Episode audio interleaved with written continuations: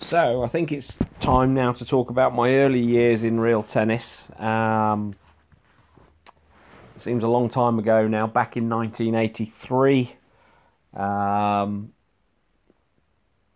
yeah, I, I, was I struggled the first few years in the game. Um, I don't know. I, I part of me thought, am I doing the right thing? Am I doing the wrong thing? Should I be involved in this? Uh, my dad at home wasn't massively impressed that I was involved in this minority sport, um, eccentric sport, and you could understand it from a dad's point of view now. Why would you want your son earning next to no money, and what future is it for him, and so on? Um, but I think the thing that kept me in the game were the characters in the game. Um, I met some. I, listen, I've met some amazing people throughout my years in real tennis. The most amazing people. Um, and it started off, the first person I met was Alan Oliver, who employed me. For those of the know, Alan will, yeah, from the outside, Alan was eccentric, but actually, when you work with this guy on a day to day basis, it's absolute delight of a man. He was, um, he was in, it was infectious. His enthusiasm for the game. He he never was the best player in the world. In fact, he was probably the most untidy looking player you'll ever see. Um, and if I copied him, I really would have struggled. But you know what? The guy had a passion. He played. He was always in good form at work. He always had a smile on his face. I enjoyed his company. Um, and I think that the Oxford Tennis Club are indebted to Alan because through some dark years where maybe others didn't want to work there, Alan was there. He kept the place going. Um, and yeah, Alan retired a few years ago from Oxford, and, and I think he sadly missed that. Uh, he he really was for that sort of 25 year period very much the Oxford Tennis Club. Alan, um, he loved to play, always played tournaments, and up until the end, the guy was never injured. He used to throw himself into walls and all sorts of horrible positions on the tennis court, but never injured was Alan. Never ill, never injured, never ill. Um, incredible. Um, but yeah, Alan was sort of that first eccentric character that I met. Um, and then within the game, you would get eccentric students. I can remember two eccentric students, for example, Robert Peel and Robin Geffin. Now, those names might ring a bell today because I think it gives me a massive amount of pleasure that these guys were passionate about real tennis when they were 18, 19 years of age. Robin probably a little bit older. Um, and you know their passion for the game, or hopefully some some of the things that I passed on to them at the start and got them enthused about the game. You know, these guys are heavily involved in the game today. I know Robin, for example, is is invested in sponsorship, um, and without sponsors, the game doesn't happen. So, to Robin, if I helped you along the way, spend your money on real tennis, um, I don't know if I should apologise for that or thank you for that. Um, but no, it's been great to see your name crop up. Robert at Holyport, I understand, is one of the one of the owners of the club, um, and I've, I've, bumped into him on the odd occasion. I think that's great news. You know, when when these are guys you started as young students, to see them go through their career and their chosen career and invest back into real tennis, I think it's, it's very fulfilling for me. Very humbling um, is a is a word. Very humbling. Um, so back to the characters I met in the game. Uh, I have very fond memories of the four, the first over forties competition. Um, Alan decided with Lord Willoughby de Broke, who was a was a marvelous character, very much. You know, he was part of gentry, is what I saw him as as an 18 year old. He was very well spoken, well turned out, but again, really, really kind guy to me. Very, um, yeah, just a nice bloke. That's the best way to describe him. Nice bloke. Um, but the over 40s event was it was the first event where they're going to be professionals. I'd, I'd, sort of been involved with the Browning Cup, but I'd, I'd not really played at that stage. But I was becoming a little bit better player at this stage. I was probably mid 30s handicap, something like that. Um, so it was professionals involved, and I thought, well, these blokes can't be any good. They're over 40, for fuck's sake. So you know they're going to be old and knackered out and you know here I am sort of reminiscing at 52 and at the time I must admit that I thought well I think this bloke's at 40 years of age shouldn't even been playing tennis. But um, they were and they played it bloody well too. Um, but I've got to talk about some of the four characters that walked through the door. It was David Johnson David Cull Frank Willis Tony Garland. Um, they all sort of arrived at the same time. They were all chuffed to bits to see each other. I think David and David had sort of grown up together and knew each other well, and Tony and Frank had come down from Manchester, and they were all pleased to see each other. And I think sort of they sort of took me under their wing a little bit, the four of them. Um, I spent the weekend with them. I watched them play. Frank as a player was phenomenal. I sat there with my mouth wide open. He plays chewing his tongue, but I, I just sat there in awe. You know, the game now was starting to make sense to me. I could see what he was doing. I could see his backhand. I could see, you could see when you relaxed how well you could play. Um, and the guy was just a good player. He was a top top player, but more than that, he was a character. He was an absolute character of a person. Uh, they were all telling stories about each other. Um, some you could, some you can uh, actually say again, and some you probably couldn't. Um, but they were decent guys, really, really decent guys. And if I go through it, the sad one, David Cull passed away quite a few years ago now. David, um, he was the head pro at Lords for many years. Always very nice to me when I went to Lords on occasions. Um, he was probably the quieter one out of the group. He was the quieter one. Uh, David Johnson. David and I became good friends actually. Um, I don't know, just over the years, you know, I'd go to Queens to play and I always got on well with David and we always had lots of phone calls and, and I've stayed in contact with David. Uh, he's left the game now, I don't see him so much and that's what's good about this. It's it's sort of made me think about things and you know, I need to get in contact with a few more people again and, and David Johnson is definitely one of those, probably definitely one of my top people in the game, David Johnson. Um, if you ever went to Queens, you always met with a happy, smiling David Johnson. Um, full credit to the guy. Absolutely full credit to the guy. He did everything right. He played well. He was a good club professional. He had a great sense of humour. He loved his football team, which was unfortunate because they're pretty rubbish. Um, and he, he just, we talked about our kids, and we, as I say, we, we just got to know each other very well. And David was probably involved with one of the funniest things I've seen in real tennis. It was the classic in France, playing the French Open, good player. David didn't speak a word of French, like myself, like a few others. Um, very uneducated, so we didn't speak this French language. Um, David thought he'd won. He'd, he'd hit a shot, wins the point, and he starts to walk to the net. I'm not sure he was playing at the time, and he started to walk to the net to shake hands, and um, yeah, he hadn't won at all. It was uh, there was a chase and he had to change ends, and I think it threw him off a little bit, and he went on to lose that match. But David, being David, he came off court and he sort of saw the funny side to it, and um, yeah, he, he laughed about it. But uh, it, it was it was definitely one of those funny moments in the game.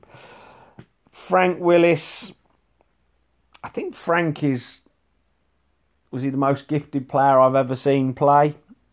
Take Rob Fahey out this equation. Rob Fahey is a different person. I'll talk about Rob a different time. But Frank Willis as a player, it just looked natural. You know, me, I struggled with the game. I found the game so so difficult. I was a good sportsman as a young kid. I was a good cricketer. I was a good footballer. I was a good athlete. Um, but as a real tennis player, what's the best word to describe me? Uh, not great. I, I really struggled. I think it took me probably 10 years before I started to feel a bit more comfortable and feel I was getting somewhere. And I'd, I'd have real low moments. I, I, would go away to an event and I'd play in it, and I, I, it used to depress me. Was the best way to describe it. I used to feel depressed because I thought I can't be that bad. I'm doing this for a job. I cannot be that bad. And quite a few times go to the Seacourt Silver Racket, I, I, and I want to give up. Um, in those days, we didn't play many events. To be fair, we we played a few events, about four events a year. Um, so it wasn't like you could have a bad result and go and put it right the next week. Those days didn't happen. You had to sort of sit on it for months, and I think that was half my problem. Is I wanted to win so much that when I got to an event, I froze. I used to get headaches before I played. Um, it meant so much to me. I wanted to win so much. I wanted to improve so much, and I think you know, if you sat on a bad result for six months and you go and try and put that right, it wasn't a great thing. And and I could see these other people getting better than me, and and I'm thinking I've got I'm a better sportsman than you. How how can this be? And yeah, as a game, it's probably what I enjoyed so much about it. I, I found it difficult, and again, that's probably why I enjoyed the coaching side. I, I did find that um, I could relate to people who struggled with it. I really could relate to people. It wasn't something I found easy at all. Um, so when you look at Frank Willis coming along, floating around the court, hitting great shots, doing all sorts of things, um, yeah, it, it, it, was a pleasure to watch. I love the story about Frank Willis. I don't know if it's true or not, but I love it as a story that Frank was a bit of a naughty boys kid, not a bad kid. I think he got in trouble a little bit for doing things he shouldn't have done, uh, but who doesn't? Um, and I'd heard that he got in front of a judge who sort of could see the good side of Frank, and he decided to send him to the Manchester Racquet Club to work rather than send him to a school for naughty boys, which I think is a lovely story, by the way. Um, if somebody wants to pull me up on that and tell me I'm completely wrong, please don't, because I love the story. It's um, it sort of sums Frank up in lots of ways. That he's a cheeky character, but a heart of gold. Um, Tony Garland, just Tony's Tony, isn't he? He's um, he was 100. He looked 150 that day that I met him. Um, I saw him not that long ago, and how many years down the line? We're probably 30 years down the line, and Tony still looks the same to this day. But yeah, Mr. Miserable. He's grumpy old man, but heart of gold again. Um, but he's and he's not a grumpy old man. He's he's delightful. He's a great character. He's passionate about his work colleagues at Lords. Um, he's got some amazing stories too. He's got a, he's he's had a great life, is Tony. So again, someone's company I massively enjoy. All of those four guys, their company was just amazing, and I think that that's why I spent so long in the game. Um, people like that, and they were the first sort of group of people there at that age. Within that age group, I met obviously Chris Ronson, I've spoken about, um, Lockie Deuchar amazing. I didn't know Lockie that well in those days. I just saw him as a great player. He was a notch. He was a level up when it came to playing. So was Wayne Davies. Um, I didn't know Wayne that well. I, again, I enjoyed his company when I met him. Um, but but yeah, the the English guys, as I call them, who lived and worked in England, I got, I got to know obviously better. Um, Wayne was a great character. Lockie, great. Another guy who I really enjoyed his company was Colin Lumley, underrated guy in real tennis good player, uh, lefty. But I like Colin was different from everybody else. Everyone else in real tennis was a little bit all over the shop. What what um, Colin was? Colin was organised. Colin was a businessman. His rackets were all the same. His shoes were proper. Everything with Colin, his shorts were ironed. His shirt was immaculate. And he took that onto the tennis court. He, probably wasn't the most gifted, but he's probably the most organised. Um, later on he went to, on to become a very successful businessman. And I can understand that with Colin. He was, uh, you know, if you wanted to get a straight answer, speak to Colin Lumley, and I, I, like that. You know, I'm a very straight person, and I like Colin for that. And we used to spend a lot of time sitting and talking about the game, um, where the game is, what the game's doing, how I can get better, what I should do, what I should do with it when it comes to work and balls and anything real tennis. Colin Lumley will sit and talk to you forever. All right, he he will sit and talk to you if you're interested in real tennis at the time, he would have sat and spoke to me forever, and I appreciated that. You know, I, I was a I was a sponge. I wanted to know more. I really wanted to know more, and and these guys fed that for me. They kept me going. Um, didn't see them that often, but but when I did, I yeah, I, I really sort of enjoyed their company. Um, that sort of moves me into the the sort of the group that were more my own age. There was a group of what I call the younger guys at the time, between sort of probably 17 and 25. Um, and I'm going to name a few, but the good thing is about the podcast, if I forget someone here, um, I can come back and I can talk about them another time. And you got a group, the Goodings, the Brays, the Tableys, the Phillips, the Peter Brakes, the Rob Faheys, say I'll talk about another time. Um, Paul Tabley springs to mind straight away uh, again, no longer in England, back in Australia, which for me is a massive loss. I think towards the last few years in real tennis, for me, a lot of the characters had gone out of the game. Um, David Johnson had left the game, Paul Tabley leaving the game, John had gone back to Australia. Um, yeah, the characters that sort of I grew up with had, had disappeared in a way, um, and I miss those times. Uh, we we had some great times. We used to have a, a pro team for football and cricket. We used to all get together, and some of the cricket matches we had were you know were great fun. We had some good cricketers as well. Kevin King, who I, I, worked with for a short while. I'm very fond of Kevin. Great, great quick bowler. Loved his cricket. Um, but then used to get Tabley and Deuchar opening the batting, and that was something to behold because they would just talk the other team out of it. I think they just drove them nuts by talking all the time. And you know, we had some great. We did have some really good. Although we were we competed against each other. We're a very close unit. We used to do a lot of things together at events. We all spent time in each other's company. Um, and yeah, good times, really good times. I can remember playing football a couple of times. We had some great football matches at the Oratory School.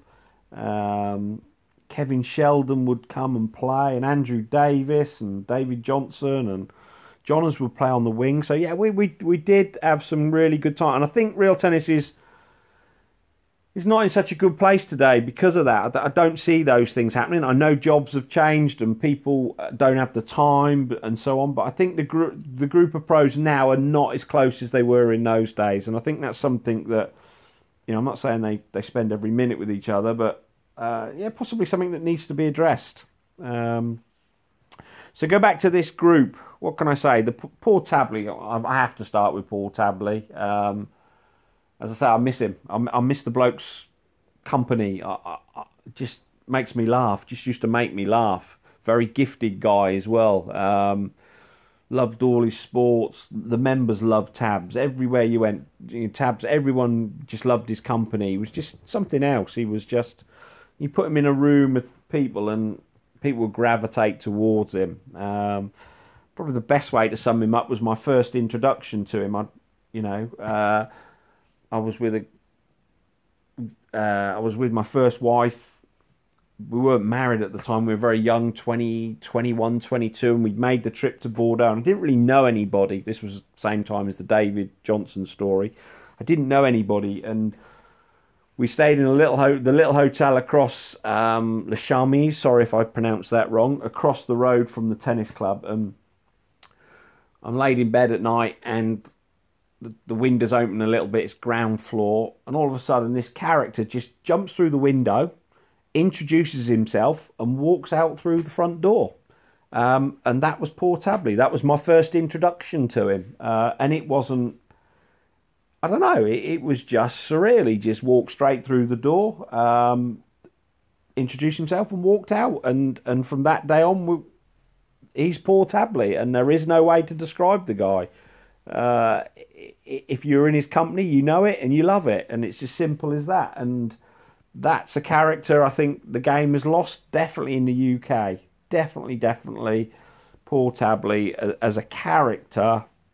Um, you couldn't help but enjoy his company. You couldn't help it. Uh, you've got other guys as well. Two English lads that spring to mind. You've got um, Mike Gooding, Chris Bray.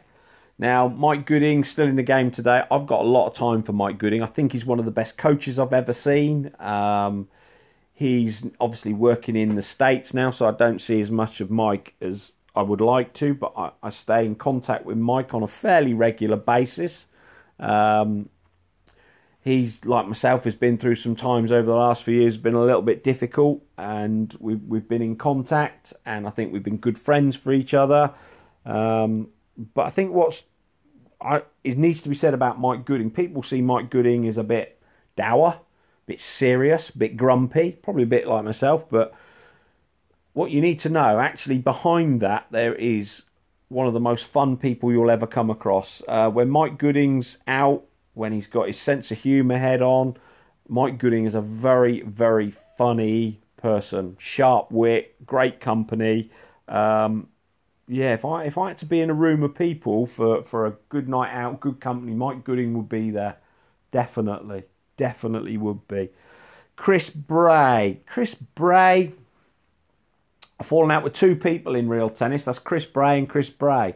Over innocuous things. They were one was an event, I think. Uh, I was doing something trying to get a an event on Sky Sports and putting perspex in nets and Chris Bray got the arse because he couldn't practice on a Friday morning and it ruined his practice or something. And I sort of looked at the bigger picture. Chris thought of himself and we had a fallout about it. And you know what? We put the phone down and we're probably, he's probably my best friend in real tennis, if I'm honest. Um, we talk a lot. Um, we, yeah, Chris is when Chris is at work, Chris is at work. But Chris Bray, as a professional, fantastic. Runs the best clubs, uh, gives good lessons. Top player. Chris Bray was a top player. So he, uh, when he was at Petworth, was running one of the best, busiest clubs. You know, Petworth was always busy. Had some great members, and he was a top player as well. Real, real competitor. Chris was a real battler. wouldn't say he was the most gifted, but talent-wise, you know, it, but he was a trier. Chris Bray was a trier, and you know, to this day, he's now working at Middlesex University Tennis Club. I bet that club's busy. I bet you he's giving great lessons and, and doing all the things that a good real tennis professional should do, and that's how I would describe Chris Bray. Um, take the friendship side out of it. I would describe Chris Bray as a very, very good real tennis professional.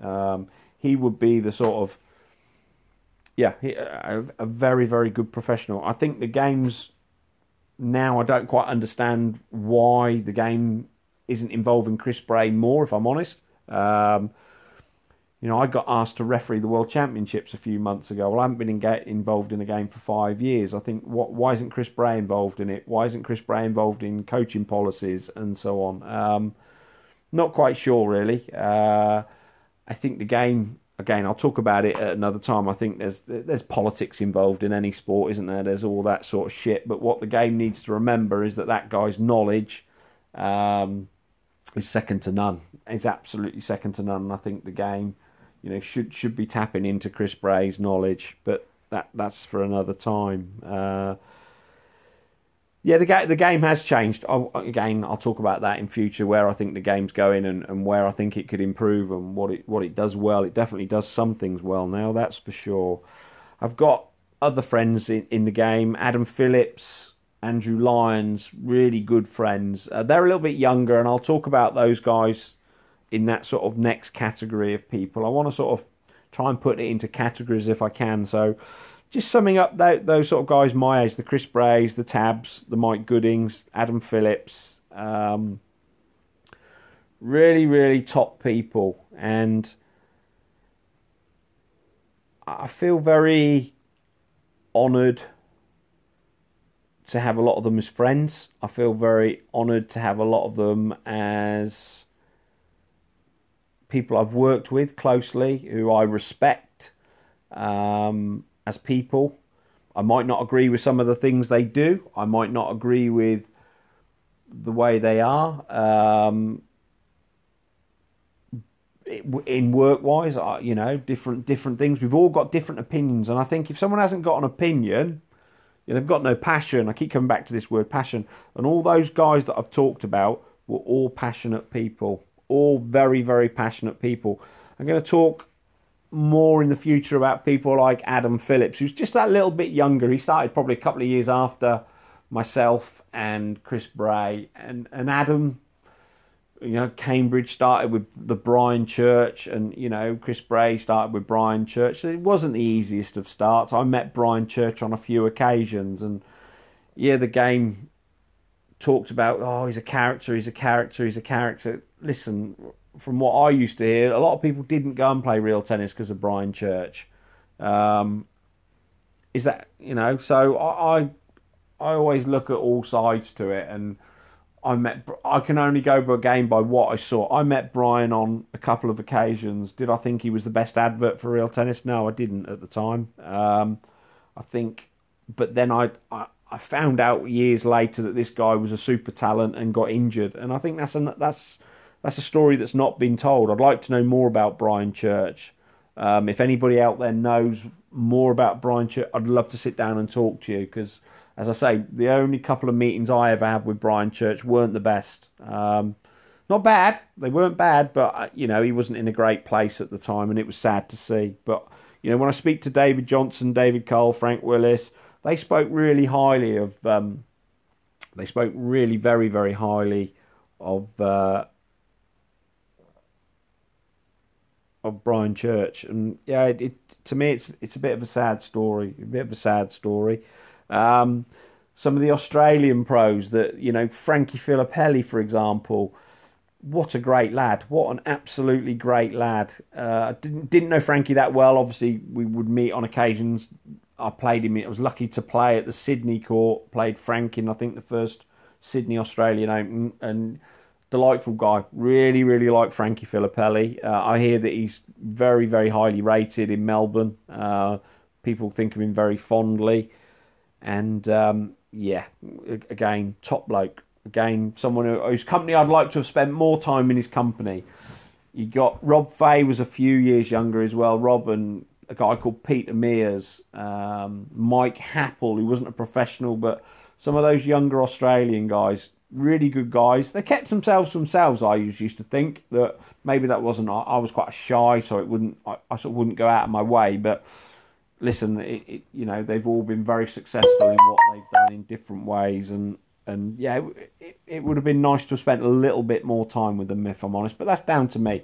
That's down to me not sort of going and introducing myself and talking. Um, that was the problem I had as a younger kid. I wasn't sort of that outgoing. I think for me, up until I was about 25, I was just someone who got my head down, strung rackets, practiced hitting shots off the penthouse badly, and yeah, just just just sort of. And my coaching, come back to the coaching. Coaching was the area that I I think I thrived in. I didn't thrive on the playing side of it, and I wanted to.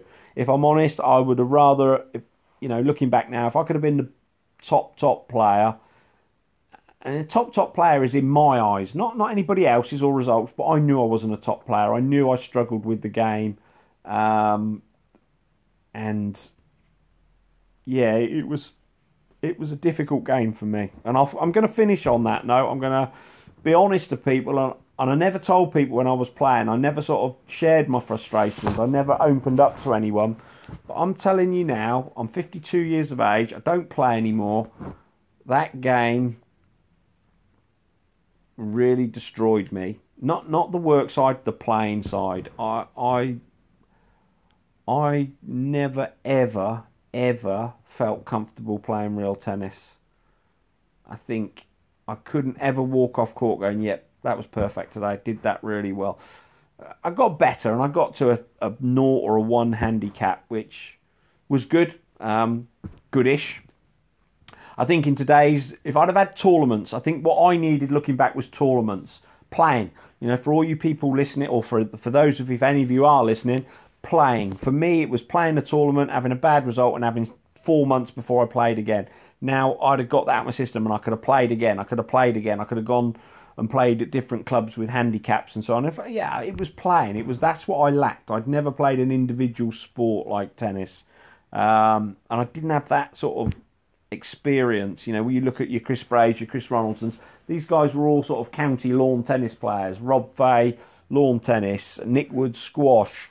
Wayne Davies, squash. Lockie Deuchar was tennis and squash. Colin Lumley, same. And and I I think looking at it, it is something that I struggled with. Um, but it was, I think for me, it wouldn't have been. Yeah, I could have looked at myself on video. I'm very much into that side of it and looking at but to me, it would have been about playing. It would have been playing events and getting comfortable with matches and not trying to hit the ball so hard at certain times. All those things that um, I probably should have looked at. But hey, you know, playing wasn't the everything, but it, it, was to me. If I'm honest, it was that was my passion. Um, as Graham Highland said, and Graham Highland is a fantastic character as well. Um, can't talk enough about Graham, but I only met Graham in recent years. I've heard some amazing stories. If you get the chance, and you know, Chris Ronson tells stories about Graham Highland, and, and it's not right for me because they're sort of second-hand stories in a way, and I don't know the. But Graham Highland I met a few years ago, and he's not been this summer, but for the last three summers he's came come over and stayed with me, and it's it's 48 hours of madness. It's 48 hours of smiling. It's 48 hours of laughter, it's 48 hours of intrigue, it's 48 hours of shock, it's 48 hours of of the best times in the year. I love I love his company. I've missed him this year. I really have missed Graham Highland. But Graham Highland said to me, and I'm going to quote this again because I love it as a quote, Graham Highland, when you get up as a real tennis professional, what do you strive to be the best at each day? The podcast you just heard was published with Anchor. Got something you want to say to the creator of this show? Send them a voice message using the Anchor app, free for iOS and Android.